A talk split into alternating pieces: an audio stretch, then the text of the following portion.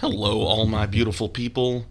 It is time once again for another amazing episode of If You Give a Dad a podcast. So, this week I have with me a returning guest. This is a guy who came on, and I think it was about episode three, um, and he talked about his chiropractics and things like that.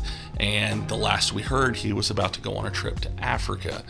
Um, well, now he's back, and it's time for him to share some of his amazing stories from going on that trip, along with a few other things. And uh, I'm really excited to have him back on. This was an amazing talk that we had. So, we got Dr. Joren Whitley. And if you guys are as excited as I am, then let's get this show on the road. If you give a dad a podcast. Hey, Dad. Get back in your car! Go! Get out of here! You can't be here! I wasn't about to call you dad, so. Seriously? just for the you know the, the work rate, brother. Yeah. Uh, Oh, yeah, she said he looked like an old piece of leather. Oh. Wow. Supernatural, which is by far one of my favorite shows, and I will be talking a lot about Supernatural. I will be quoting Supernatural. Bro. I just remember because they also, everybody, whenever they came to the ring, goes, ooh, ooh, ooh, ooh. What?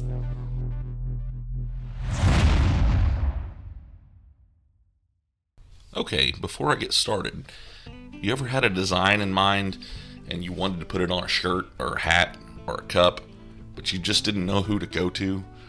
Well, come on over to R&L Designs where they make all of your custom needs come true.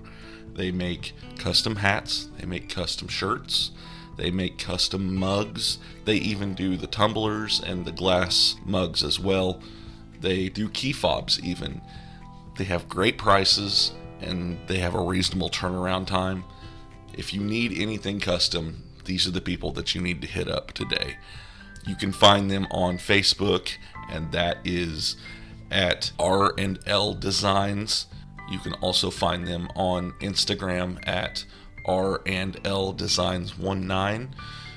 They have a Facebook page, they have an Instagram page. They update it regularly with new products.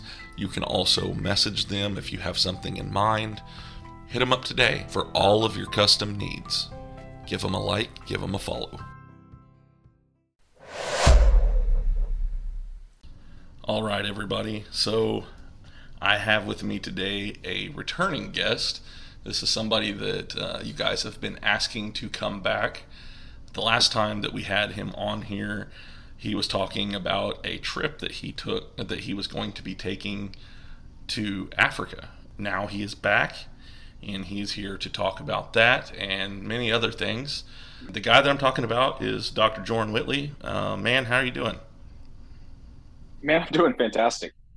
Glad to be back uh, stateside. I've been back for uh, I think a little over a month and a half, two months, something like that. But uh, it's still it's amazing to be back. Right on. I'm sure your wife and everybody missed you a lot. Yeah, yeah. I uh, I had um, her missing me. The dog kind of freaked out, going, I, I don't remember who you are. My patients were definitely glad to have me back, and uh, it was good to just be I don't know being able to work on animals that I didn't feel like were about to kill me. you know, every second that I was working on them. So I bet that was uh, very nerve wracking. Probably you had a lot of adrenaline rushes while you were there. Oh yeah, I mean there was a there was a time I was working on a lion, and you know it started to wake up. Where, um, you know, I'm working on this zebra, and uh, you know we're transporting them from from uh, truck to truck, and and one of them starts to wake up and goes thrashing around uh, in the back of this truck. I mean, just insane stuff. Oh wow! You know, animals getting heli- darted by helicopter, and and us rushing into the bush to go find them, and yeah, man, it was it was a good time. Lots of lots of adrenaline. Yeah, I, I can imagine. So, when was it that you went there exactly, and how long did you actually stay there? Man, I even I've even forgotten when I went. Um, I believe I went sometime in at the end of April, beginning of May. Um, I got back sometime in May. Okay. Um, yeah, so I think it was like April twentieth. I was gone for seventeen days total. It, was a very long trip there. It took three days, over three days to get there. um, because of the changes in time and when you know airplanes take off from different um, airports. We started the journey. It was me and, and a videographer and a producer, Mhm. and we uh, we took off from Oklahoma City and we flew into, I believe it was Houston.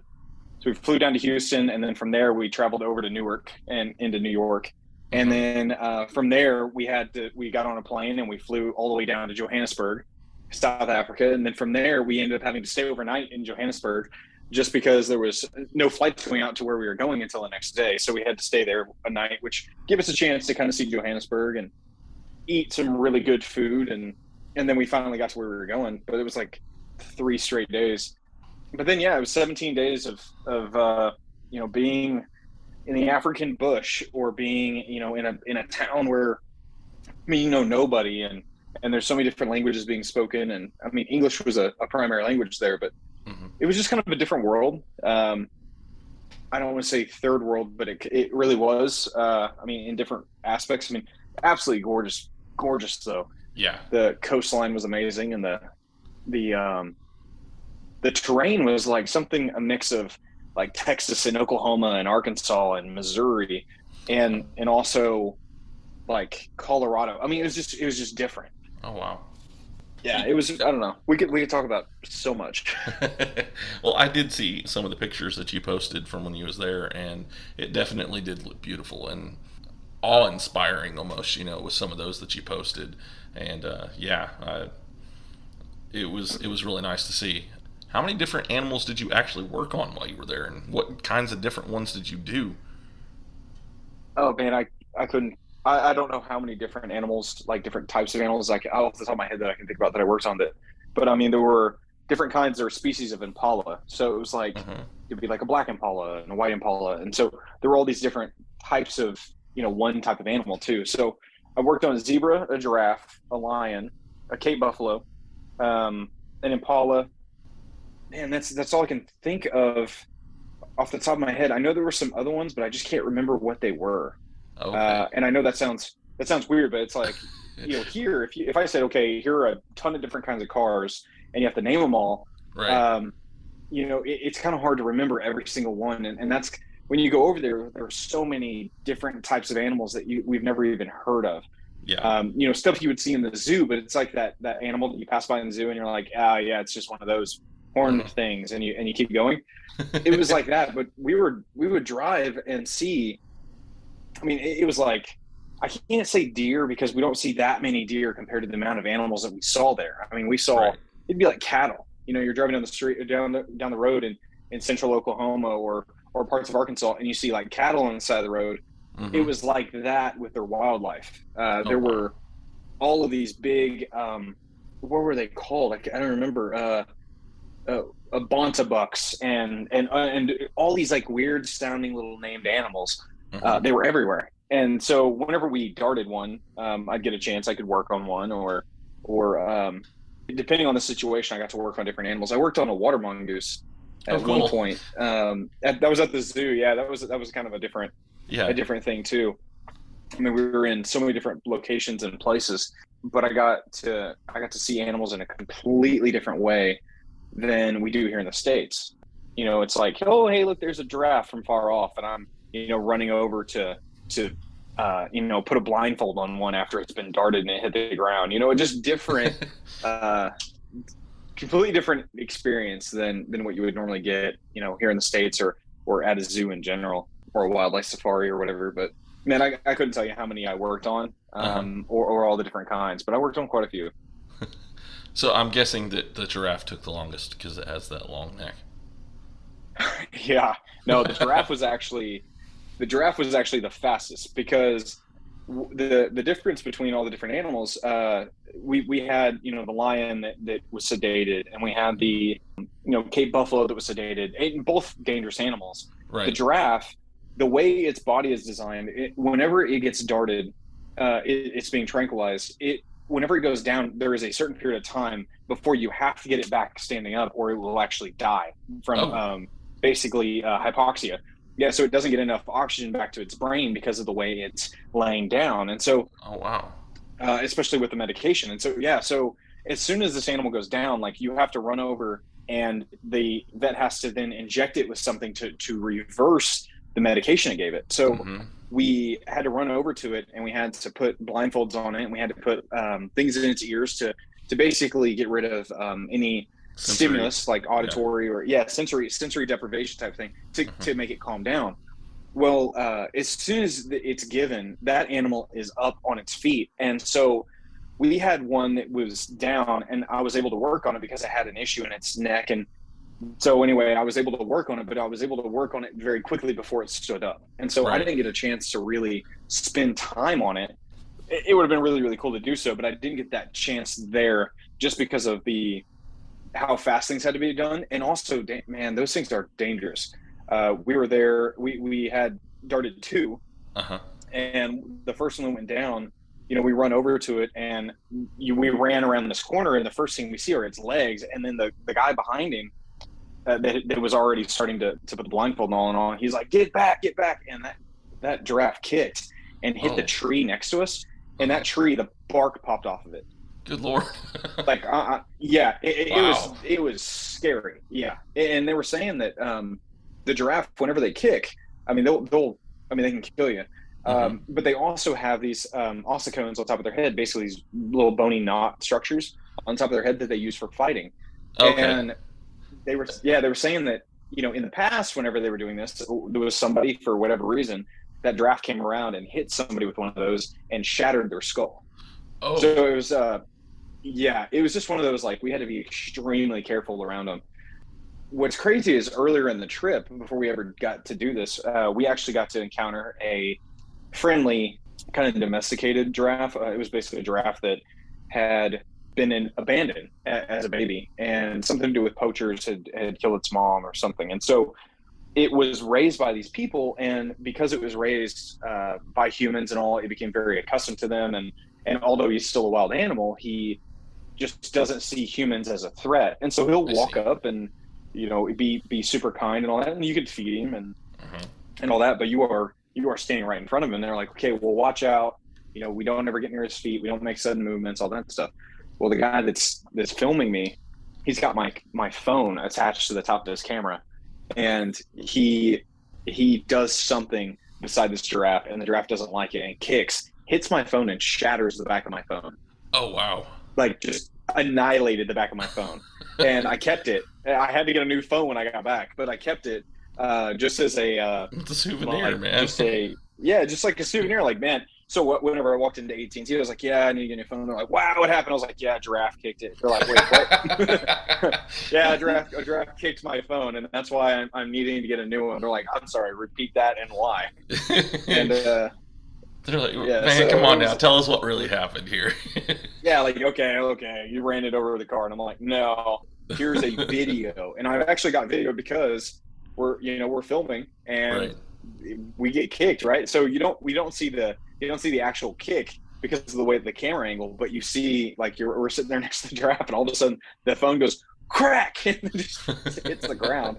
Um, you know, it's just it, it was a, a really cool experience. Yeah, I don't know. We we I mean, there's so many different things, man. We darted a lion, and I don't know. I'm going off on tangents. I could get into just just ranting, raving. You're good. You know, and that's something I would have never thought of uh, when you were talking about how you had to pretty much almost get it up immediately because of the lack of oxygen they would get. You know, that's not something that I would even think of, you know. So I mean, there's a lot of training with what you did and everything that has to go into being able to go over there and do this. And I'm sure it helps with you having your experience and learning how to do the large animal chiropractics and things like that. Um, Oh yeah, so I, I'm sure that helped a lot. But my goodness, just knowing the human body and then animals on top of that, and now these exotic animals as well, it, that's insane. Oh yeah, and, and what's crazy is it, it seems that you know all these different animals that I worked on before going to Africa. It was kind of like I felt like I don't know God was probably preparing me for uh, kind of what I was going to be doing because I worked on uh, right before I went uh, to Africa, or not necessarily right before, but in the months leading up to it, I worked on like an alpaca, uh, right? So this this animal with a longer neck, right? So I Mhm. had to get used to working on that. Um, I worked on a bucking bull, and so Okay. I had to get used to working on these big animals that I was going to be working on from uh, for, um, on top of them Yeah. that are also just huge in muscle mass and like there were just these little things that just I felt like were per- preparation for this kind of journey that we were on. It, it was uh, it was really cool. I mean, there was some really cool stuff that we saw. I mean, there was a lot that we learned. There was a lot that we saw, you know, in terms of economy, and we saw things with, you know, politics and and so many other things because we were there for so long. We started getting uh, accustomed or used to, like, we started to learn about just life there Right. and it was really really interesting we also learned i also i got kind of got an understanding of how man how different the united states like how we feel in the united states uh, about things or how we have like an americanized version of things like Mhm. uh, while we were there we were there um, you know we saw all these hunting ranches right and so we actually stayed at this hunting lodge and it was the center for this game capture program um, game capture was for a ton of different reasons you know they moved we moved animals because maybe in a certain area there were Mhm. only so many males and so they were starting to like try to inbreed and so they had to move Nice. the males off to allow new males to come in so that the population can grow and not be inbred. I or um, yeah or or like an animal or like a, a population maybe getting too large Uh-huh. and a certain piece of property can't sustain them. Yeah. so it's like maybe law requires that you can only have so many animals per over there it's called hectares not acres uh, and it's a different form of math but you know so many hectares can only have so many animals on it and so they had to be moved or whatever. But uh, the americanized version of you know um, you know how we see animals uh, was completely different than over there where they saw them as food you know this uh, or or uh, livestock or whatever and that when we went to the zoo uh, you know the zoo over there is nothing like a zoo here the zoo So- here is all about education So there was a zoo there. Then. Okay, I thought I heard you say that a There minute was, ago. yeah. Yeah, yeah. There was there was a a single zoo, and Uh-huh. um, man, it's it was nothing like our American zoos because our American zoos are funded by um, either private citizens or they're pri- or they're uh, funded by you know maybe city works type stuff. Uh-huh. The zoo over there was funded was was low. I mean, given very little funding for any of their stuff, and so they had some of the animals that you would typically see in Africa. They didn't have big animals that you wouldn't necessarily see there, but they had a couple animals that you would see in Africa. But they did have animals like a jaguar, or maybe like chimpanzees, maybe something you wouldn't necessarily see right there in South Africa, but maybe in different parts of Africa. Right. and it was just kind of amazing that when you went there like the place was kind of run down. And i mean by kind i mean like really run down. Uh-huh. um, there was trash everywhere and stuff. And i think while we were there we only saw five people inside the zoo. And it was just kind of a different atmosphere. And you know i was talking to the the lead lady the the um, director of the zoo and she was saying that it doesn't matter how many people come into the zoo they will not receive any more funding and they can't any of the money that comes into the zoo immediately goes back to the city. The zoo gets none of it. And so the zoo has to to work on um, you know pennies basically. And and in that uh, they you know the upkeep of the animals and stuff was completely different. And the people's perception of why the animals were in the zoo was also different she was saying that people come into the zoo asking what the animals taste like. So Really? it was like like like the grocery store. Yeah like going up and going oh there's an animal. What does that taste like? Can i have it to take it home? And so they had to keep their tortoises they had dead serious they had to keep their land tortoises their large tortoises they had to keep behind uh, wire because people were going up and they were trying to take them out the front door. They were Wow. yeah they they were tr- they saw a jaguar and they had never seen a jaguar before right? So you know in africa you hear about the lion you hear about the tiger and all this stuff. Well it was Uh-huh. a jaguar. And so it was like well we're not used to seeing this. So they were like we want to pet it. And so these people were reaching their hands up into the jaguar cage to try to pet the jaguar. No. well do they had to put acrylic yeah they had to put acrylic over it uh, Uh-huh. to to, like big old big old sheet of acrylic to make sure people wouldn't put their hands through through the bars. Well people were like no we want to pet it. So they would break out the acrylic to try to get up inside to pet the jaguar right and i and i just talked to the lady i was like you should have let him she goes no because as soon as somebody loses an arm we'd we'd get shut down Yeah, I was about to say how and, many uh, fingers had they lost? exactly and there were you know other things like with the monkeys right so the Yeah. chimpanzees people were like oh we've never seen you Who do a trick and if they didn't do a trick they throw rocks at them well then the Oh, chimpanzees learned to throw rocks back Yeah. yeah, they started busting people's skulls open. So they had to put a plexiglass in front of the monkeys. Just just crazy stuff, right? So, and I know that's like kind of off the beaten path and normal of, of conversation, but it was just a different atmosphere and a completely different. Um, it was a completely different experience than you would get in the United States. I'll just put it that way. Yeah. So I know that I've seen like I saw a video the other day, and I think it was in India. It was a zoo there, and somebody got too close to the orangutan cage, and he grabbed the guy's shirt because it was just like wrought iron bars. There was nothing else between Oh, wow. him and the orangutan, and he like grabbed him by the shirt and ended up having his leg, and it took like three or four people just to get him away because that orangutan uh, had you know both of its hands and one of its feet just holding onto this guy there, and yeah. You would think that there would be a little bit more of a, a safety net there than that. So Oh, yeah. I'm- I read this not too long ago. Um, the pits and stuff that we have at our zoos, uh, that have that we have Yeah. in between the animals. Do you know what I read that they were based off of other animals escaping? So the reason why that pit Really? is as big as it is now is because they had a smaller one, but the animal jumped out. Oh wow! and I could just imagine, you know, going there, being one of the people, and then all of a sudden you've got a tiger, you know, up there in your face, or you know, uh, something, a, a bear climbing up there at you, or something. It, you know, that that would just that would scare me to death.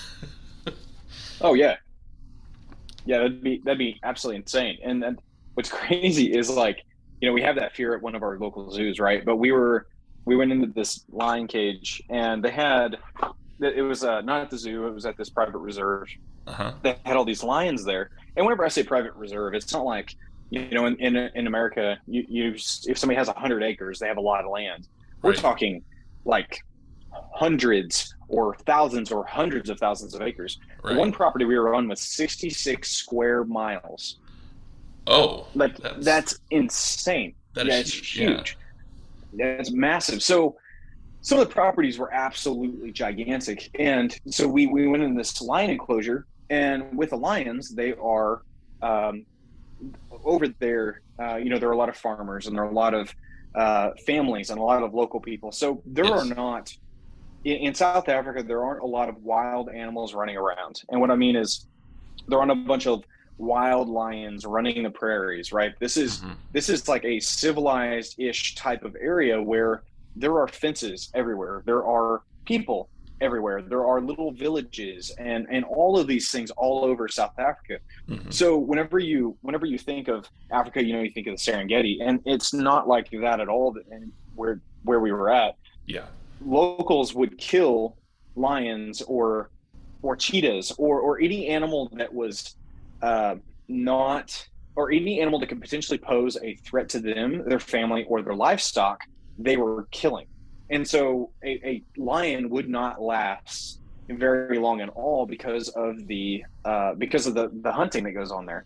And I don't mean hunting as in you know people hunting animals for for sport or anything like that. It's Right. basically the hunting from the locals going, we're just going to wipe them all out. Yeah.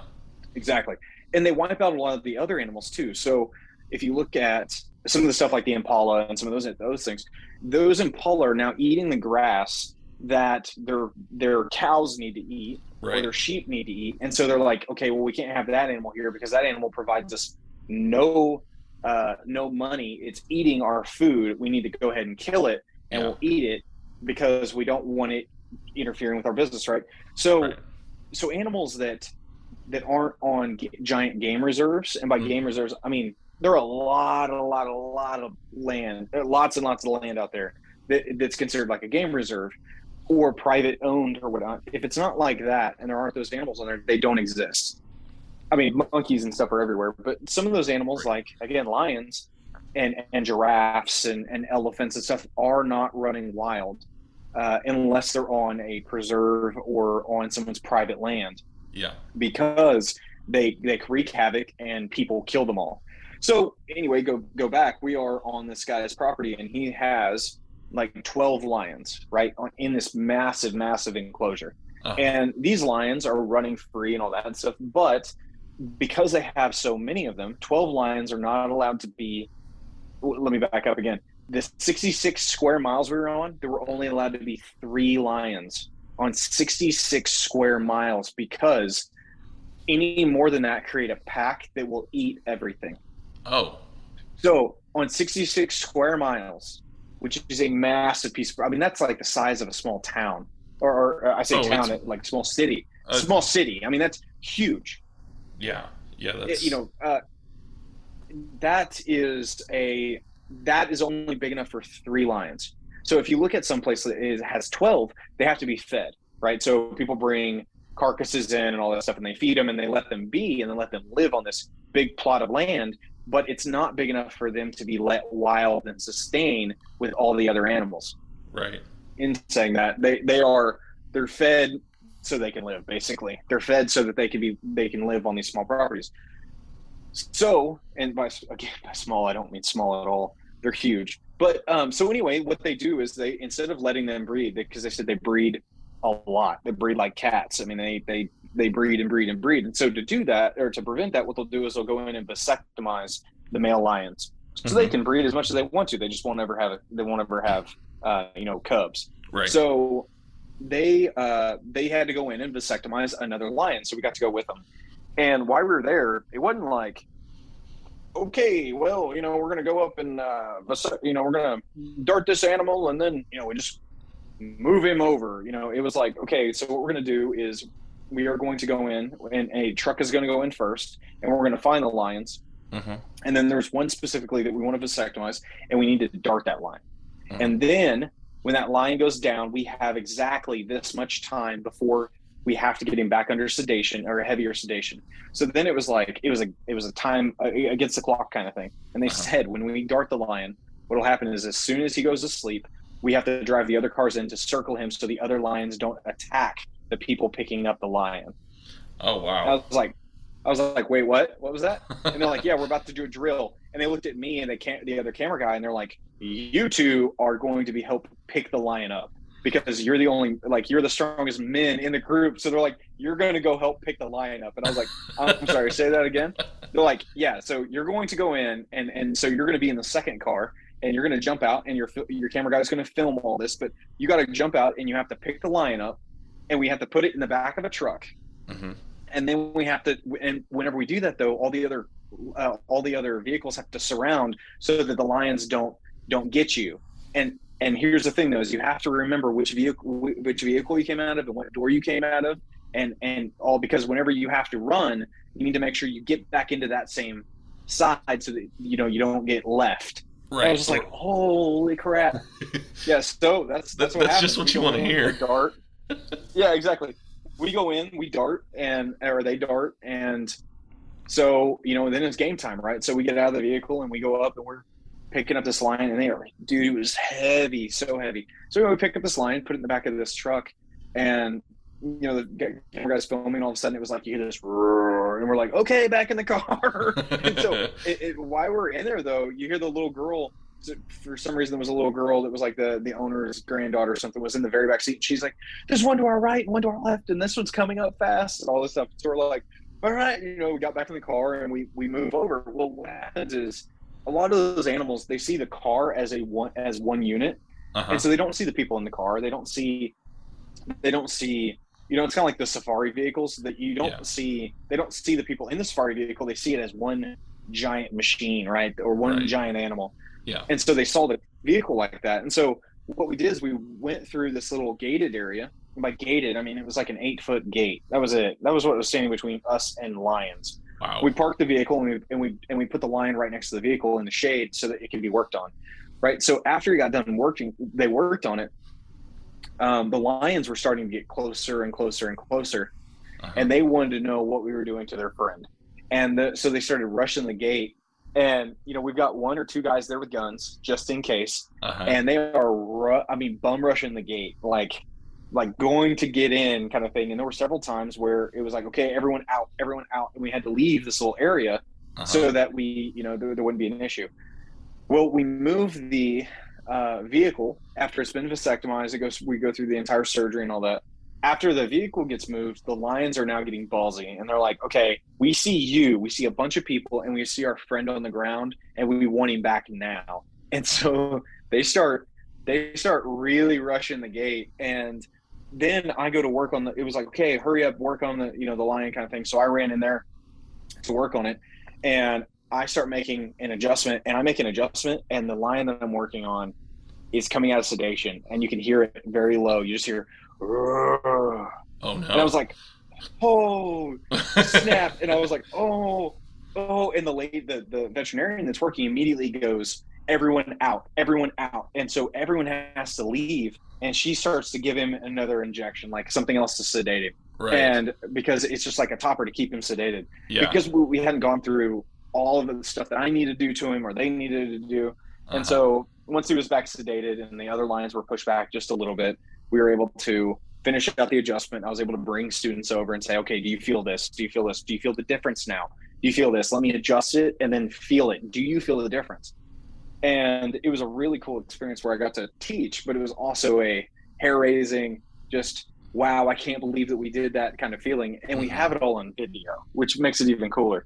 So many different things that we um, got to do, and we got it on video, which is absolutely amazing.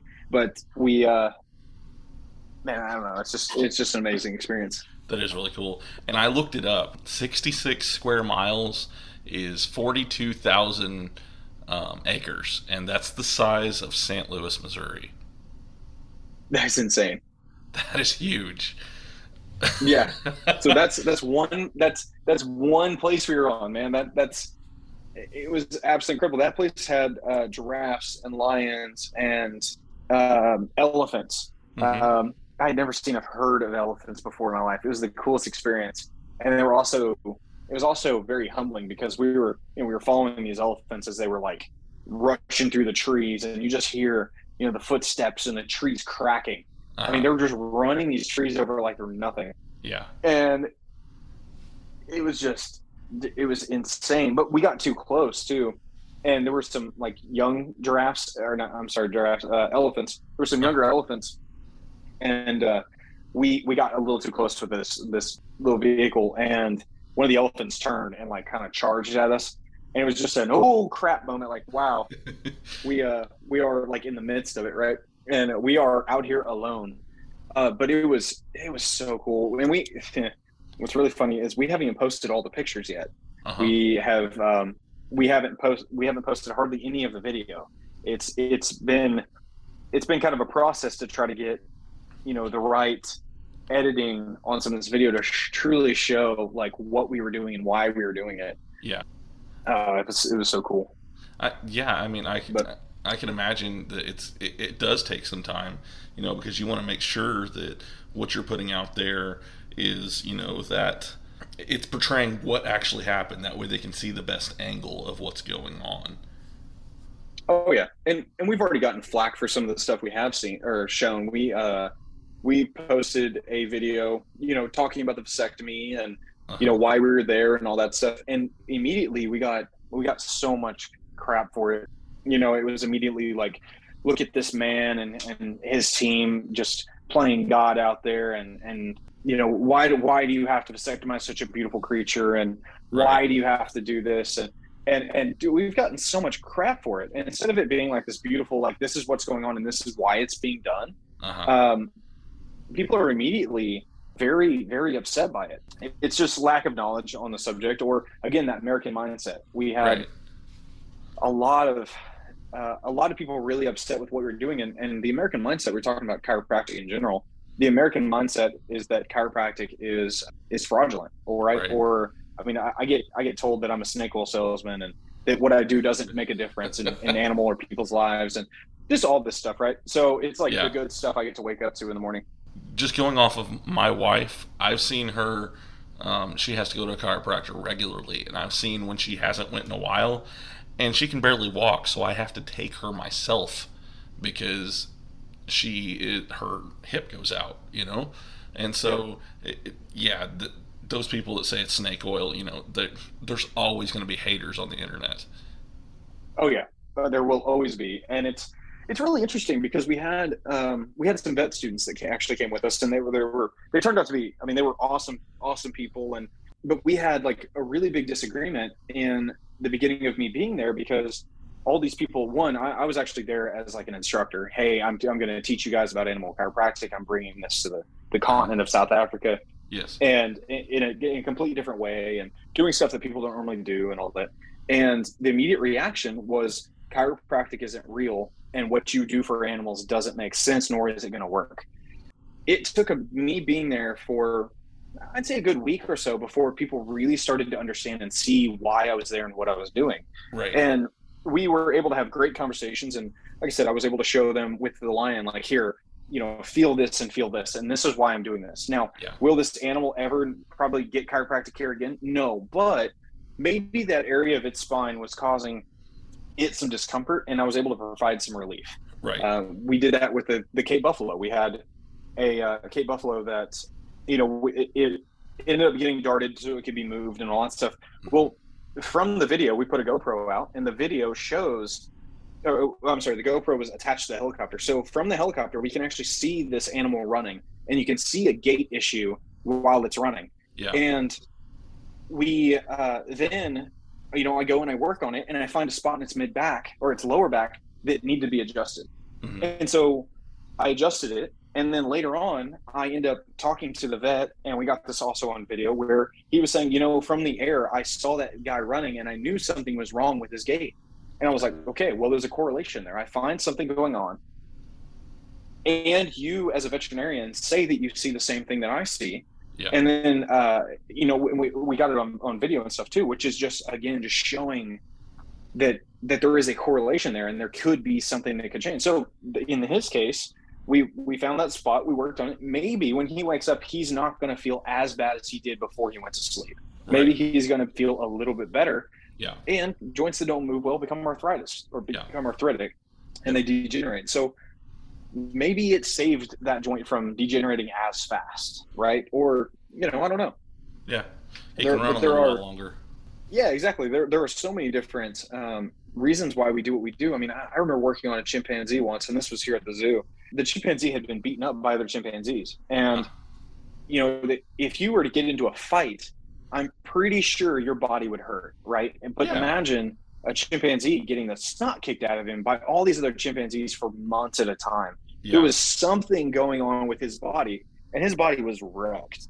I mean, this guy also had, you know, missing fingers and everything else. And so I remember working on him and finding all this stuff going on in his neck that we were able to move. Maybe whenever he woke up out of sedation, he was like, wow, this is the first time in a long time I don't feel like total crap. yeah. You know, it just, it's a, I don't know, just a different kind of mindset around it. Yeah. But, uh, but yeah, we're still, I mean, the hater thing, I mean, we still get a lot of hate now. I mean, I, I get probably more hate now than I have in a long time.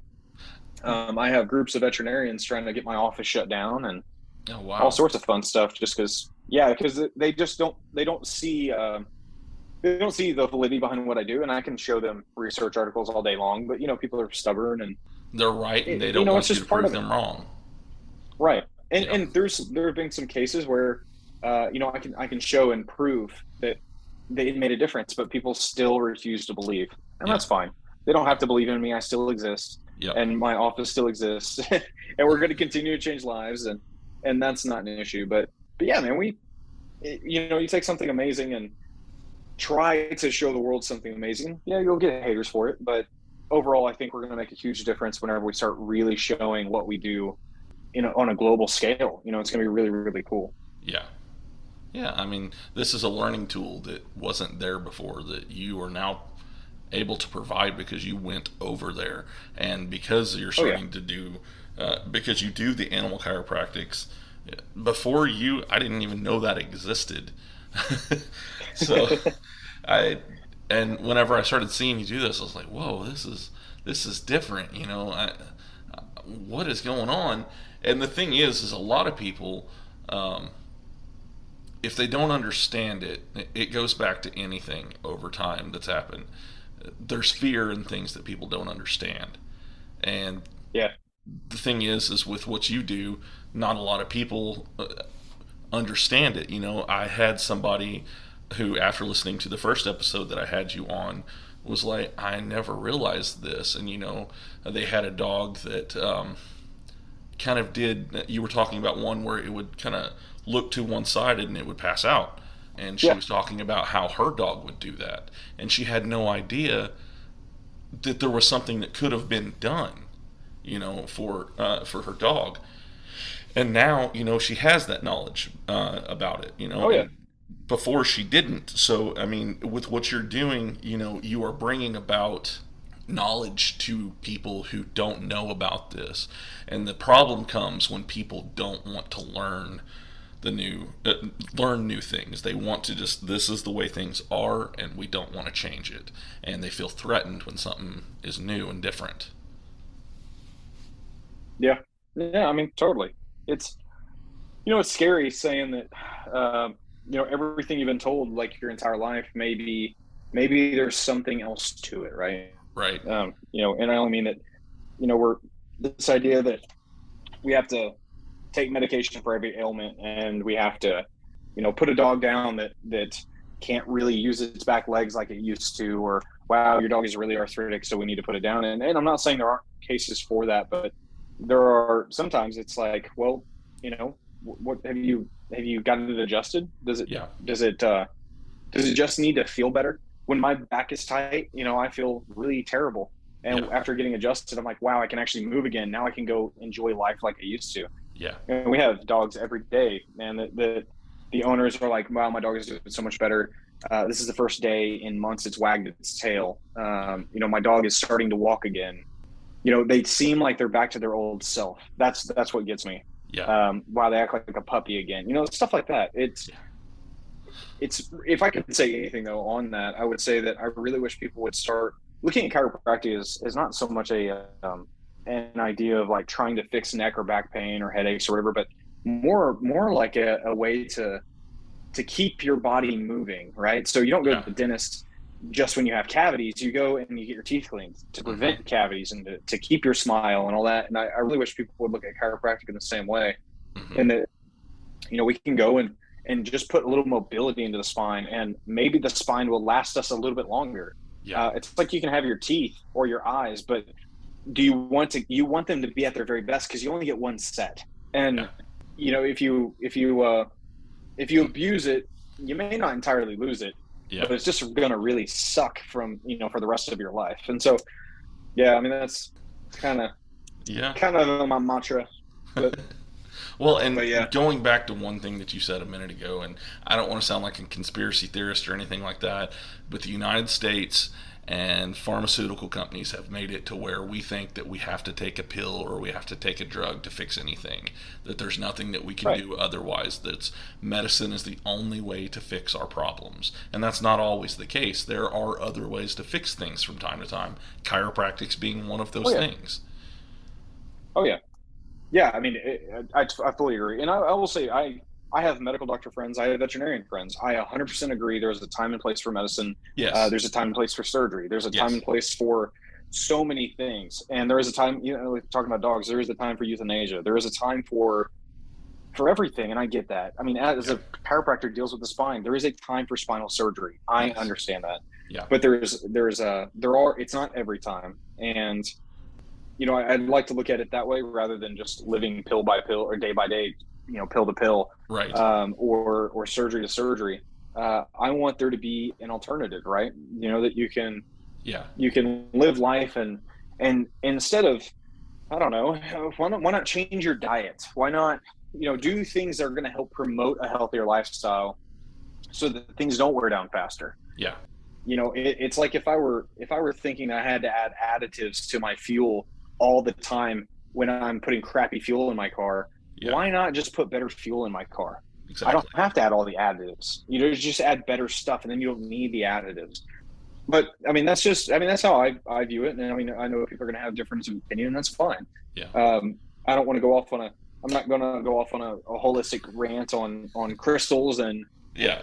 you know in meditation all that stuff. But what i'm saying is there there's a time and place for different things. And there are things that you know we don't understand that um that completely play a role in us the frequencies of, of music the frequency of um sound and vibration the the uh smells of different things the i mean there are so many different things that affect us in a completely different way that we don't even understand magnetism i mean Yeah. you, you, people don't realize that their body has a magnetic pole to it. Mhm. That there are uh, there's electricity that runs through your body in ways that you don't understand. Your body has other ways of communicating rather than than just nerves. Um, you know, the there- nerves there have are so electricity themselves. Oh, exactly. And there, there are so many things we don't understand. And to, to chalk it up to, I cut you open, I see all the moving parts, and that's it. Yeah. Uh, that doesn't that doesn't work. And you know, some people accept it, and some people won't, and some people take it and they run way the other direction with it. And Yeah. um, you know, I, I I don't want to do that, but I, I try to do everything based on some sort of science. And what's great about my profession is that uh, you know, like the the uh, gold standard of of, uh, of research is like a double blind study, right? A, a, it's a gold standard. Basically, uh, a doctor doesn't know they're giving a placebo. The patient doesn't know they're receiving a placebo or, or not. Maybe they're receiving the, the actual thing, but the doctor doesn't know, the patient doesn't know. If you have a chiropractor that doesn't know he's giving an adjustment, you he shouldn't be practicing. like he shouldn't yeah. be a chiropractor because you you can't do that, and and it's malpractice. It'd be Yes. like a surgery, you know, people being like, "Oh, I thought I gave the surgery right, but I didn't." you know, it's like that's malpractice. You Right. don't do that. So with that, it's really really hard to to say that there is a double blind uh, gold standard study for chiropractic, but there Mhm. is over a hundred years of testimonial evidence and a hundred years of anecdotal evidence Yeah. showing that chiropractic has made a difference in people's lives.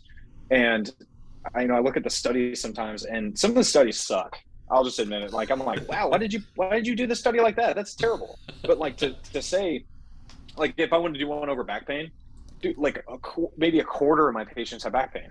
The rest of them have maybe neck pain. So then I'm like, okay, well now I got to narrow the parameters down to only my lower back patients, and then I go, okay, well then how many of them are within this age range or whatever? And then so I have to narrow it down so much that I eventually get to a point where my patient pool is so little for that specific study. that I'm like, Mhm. this is not worth my time. Right. So it's very hard to do that and, and to get repetitive.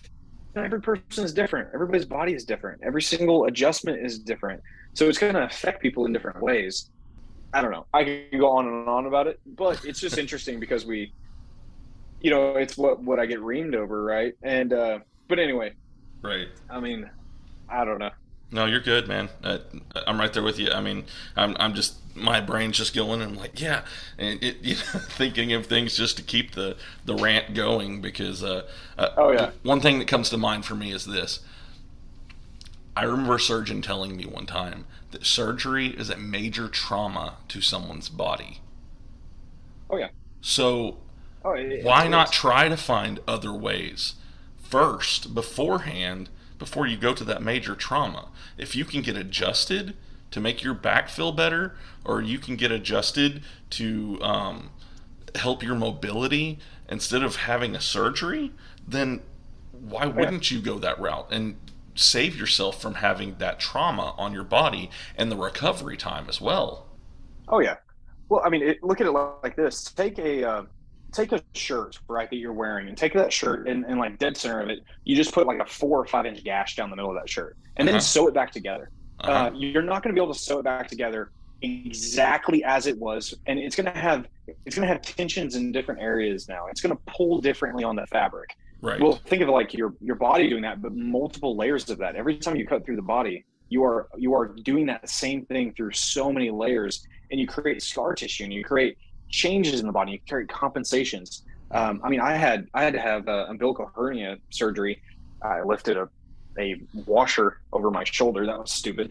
Um, but I ended up having to get surgery for it, and um, yeah, it was dumb. But like, I couldn't use my abdomen properly for uh, a, a few months, Yeah. and there's scar tissue there, and I can feel that scar tissue now. I'm I'm better, and I can I I work out still and and all that stuff now. But whenever I had the surgery, I was down, and so my body created compensations to me not being able to use those muscles properly. Right. And also creates muscle it, it creates compensations now because of the scar tissue and how the, the fibers uh, and the uh, fascia don't properly line up. And and it's amazing how one little problem in one area of your body will trigger problems in another area of your body because they're pulling. It's uh-huh. like one little strand you pull that one little strand and it pulls some other piece you know? So yeah i mean you you you every time you every time you go into the body like that you are creating potential issues, not necessarily that you are creating issues, but potential issues. Right. And if you can do it in a more natural way, fantastic. And and like I said before, there are some times where you have to go into the body, Correct. and I get that. Yes. But once you're once you're cut on, you're cut on. And if you're Uh-huh. doing it because you feel like you have to, but it's not necessarily what you uh, I won't say what you need, but if that if that feels like your only route, sometimes there are better options. And once you have surgery, you can't reverse it. You can't Yeah. reverse the fact that you had your gallbladder out or that you you know had a spinal surgery or or whatever. And Right. so what happens is you end up if you've ever seen one of those like uh like dolls, I'm thinking of like um or, or like the Frankenstein dolls, right? The dolls that have been ripped apart and sewn back together so many times hmm that they they just they they they're, the legs aren't the right length Yep.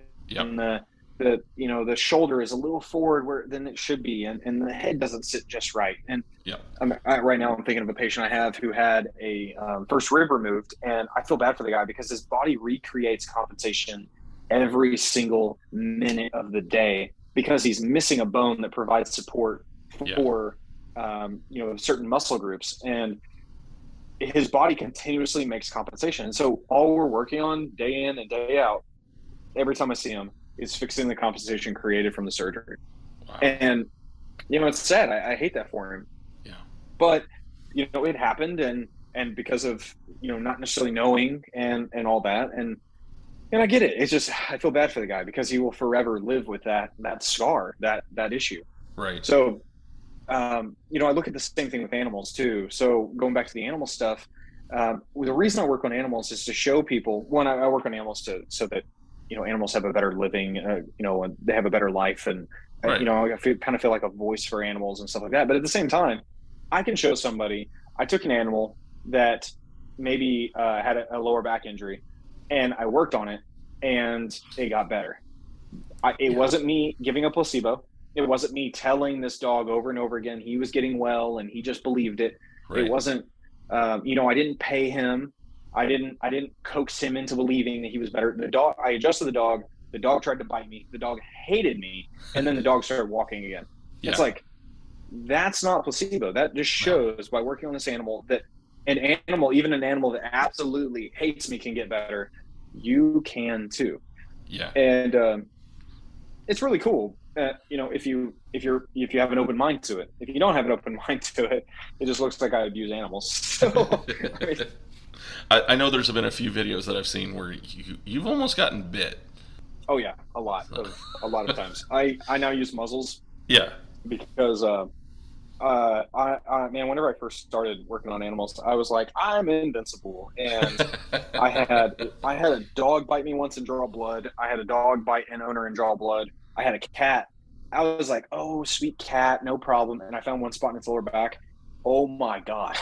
I I adjusted this thing, and he sunk his teeth so far into my hand, that his teeth touched oh, inside my wow. hand. His top teeth and bottom teeth touched Oh, inside no. my hand, and I was Yeah. like, I was like, okay, I am done with this. So I have muzzles for every size dog. I've got a cat muzzle. I've got a cat bag, which is basically like little bag that you uh, you you push put the cat in, and it, it basically locks their legs down a little bit, so that Okay. it can't turn around and just claw the snot out of you. Um, and it and it restricts their, their range of motion in their neck, so that they can't turn around and bite you. Because man, you you pet a cat wrong, and it's gonna or a yeah, you pet a cat wrong, and it'll turn around and, and sink its teeth into you. Exactly. Imagine pushing on its spine in a spot that hurts, right? Yeah. So, yeah, I've been bit too many times, and I decided it's not worth it anymore. Man, it's it's all the small dogs really that really end up sinking their teeth into me. Lots of dachshunds and yeah. chihuahuas, and Well, they have that little dog syndrome, so they, you know, are a little Oh, yeah. bit more vicious. yeah, exactly. Yeah, they're like, I have to prove a point. I have to prove a point. Yeah, I, I've learned a little bit, and I realize I'm not invincible, and um, you know, I do different things for a reason. I I choose to not have somebody help me with with dogs because I realize that sometimes it can create an atmosphere that's very, you know, uh, temperamental for them, so they get mad. Some dogs come in, they're already mad, so right. um, you know, if you were in pain, you'd be mad too. sometimes probably. uh yeah exactly Yeah, like i just want to bite everybody Yeah. so um but that's one thing that i i've said before people ask me like what do you like working on better people or animals and i'm always like well um I don't know, my my animals don't talk back, but my people don't bite. You know, so I'm kind of stuck in the middle. Yeah. So you know, I've been punched once or twice, but uh, Oh, I've never been bit by a patient. Yeah, I had a I had a patient. I, I uh, ballooned her like uh, I do this technique called CFR. It's a craniofacial release technique, and Uh-huh. uh, basically I put a balloon up your nose into one of the crevices inside of your nose, and whenever I blow this balloon up, it'll actually push pressure against the inside walls of your of your um, nasal pharynx, or basically the hallway between your nose and your throat. It'll Uh-huh. put pressure on it and actually shift and move the uh, the bones of the skull.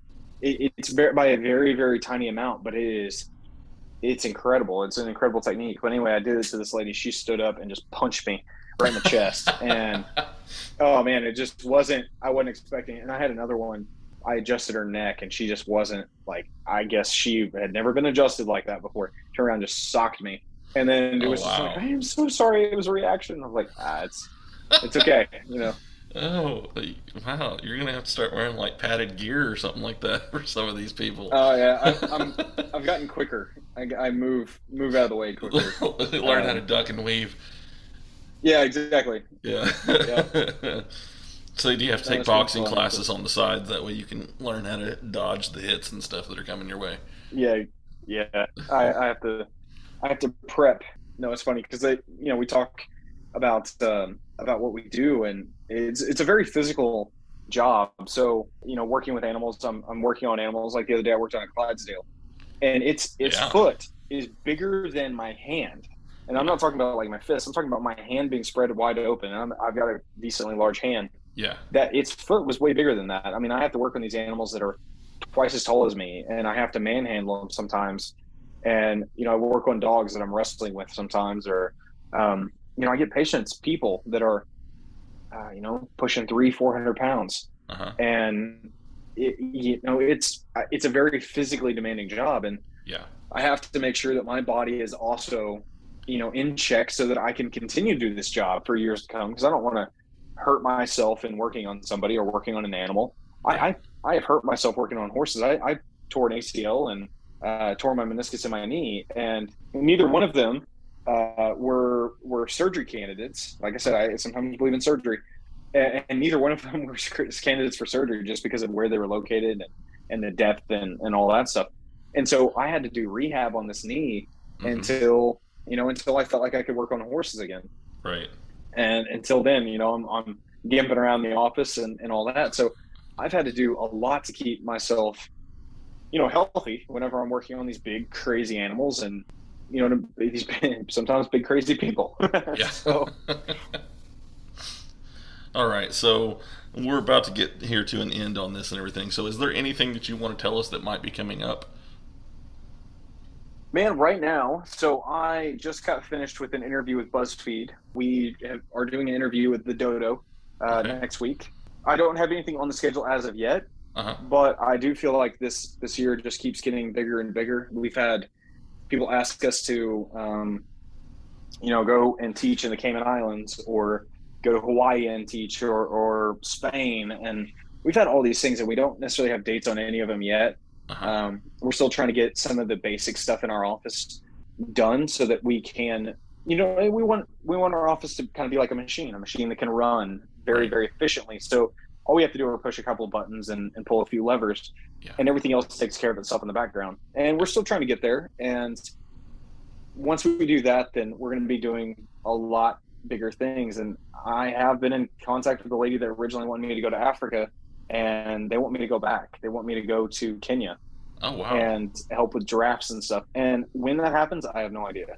Uh-huh. Um, but we do have those opportunities, and, and I don't know what's going to happen or where God's going to take us, but I know that this is just the beginning. So, That's I mean, awesome. just like you, man, with this with this podcast, like it's just about to get a whole lot better. Oh yeah. So- That's awesome, man. I uh yeah, I I look forward to seeing where this goes for you because I feel it's going to be big as well.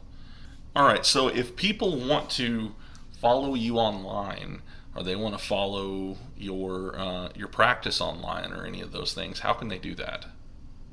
Yeah, so uh, they can they can actually find my personal stuff. So we have a couple different things, but like uh, TikTok would be Dr. Joren underscore Whitley. Um, it, my Instagram is Dr. Joren underscore Whitley. Our office is Oklahoma Chiro, um, and that's Oklahoma C H I R O. Um, that's on Instagram and Facebook. Um, so we run a couple of things under my name, and we run a couple of things under the office. Uh-huh. We are looking at rolling out some YouTube stuff here in the near future, Oh, and uh, maybe some stuff on Rumble as well. Yeah. But yes, so Dr. Joren underscore Whitley or Oklahoma Chiro. And then our website is oklahomachiro.com. And we're located here in Edmond, Oklahoma. Awesome. All right, man. Well, it's been awesome having you on, and I'm definitely going to have you back on again because I still feel like we just barely brushed the surface of some of the subjects that we can talk about. Oh, yeah. For sure. I could talk all night, but I know that, you know, podcasts are only so long. So saving Yeah. the info for the next visit, right? So Exactly. All right, man. Well, it's good having you on. yeah, man, it has been fantastic. Uh, man, it's it's been an honor to, to have you ask me. So Awesome. I'm looking forward to the next time. The honor is mine, man. All right. I'll talk to you later. All right, man. Talk to you later. This is Jack and Joe from Derazzled, the podcast that takes award winning worst films. and fixes them, It's not enough to just point out when a movie is bad, which we do. or to discover why the movie is so bad. Which we do. We go ahead and fix the whole damned thing. Yes, we do. Bad movies, good writing, a special brand of stupid. That's derazzled. Find Derazzled at your favorite podcast spot. We're sure to razzle dazzle you.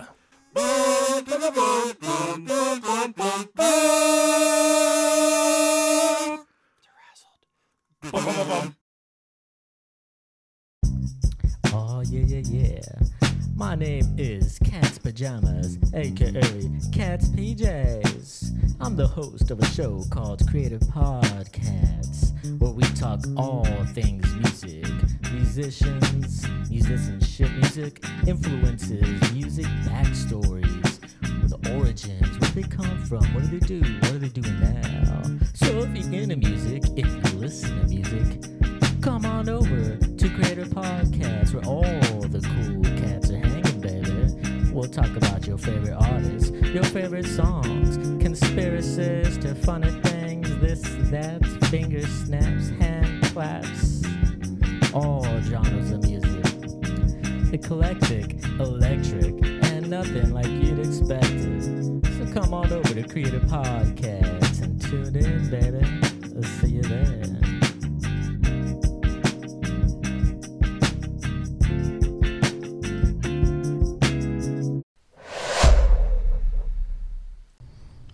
Right, everybody. I hope that you enjoyed that episode with Dr. Joren Whitley.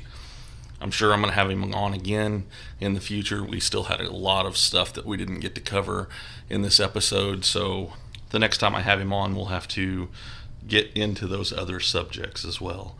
Um, so, I have a lot of pretty awesome people um, planned to come on the show here in this next week. As you're hearing this episode, I will be recording with Shotgun Dan Weber.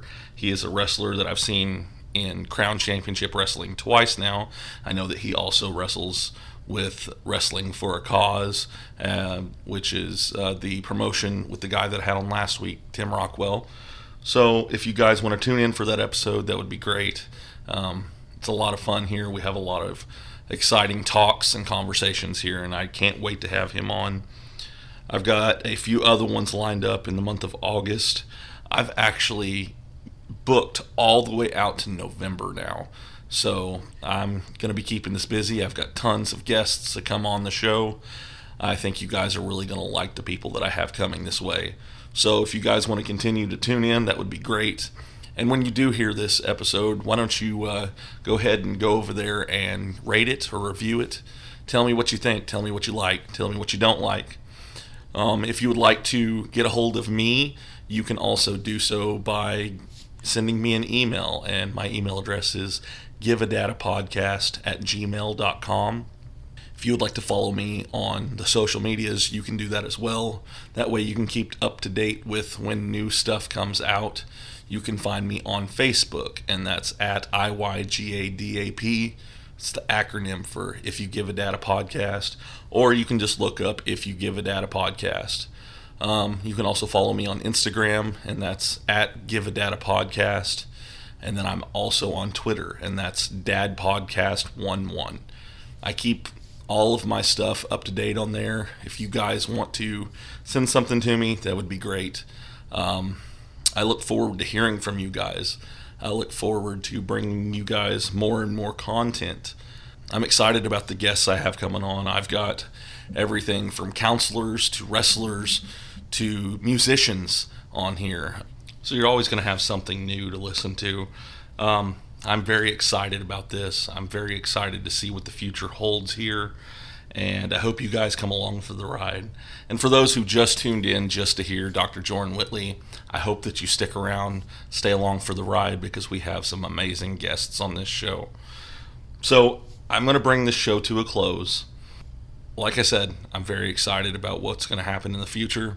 I can't wait to bring next week's guest on to you. I love you guys. I hope you have a wonderful week, and I will see you next time. Bye.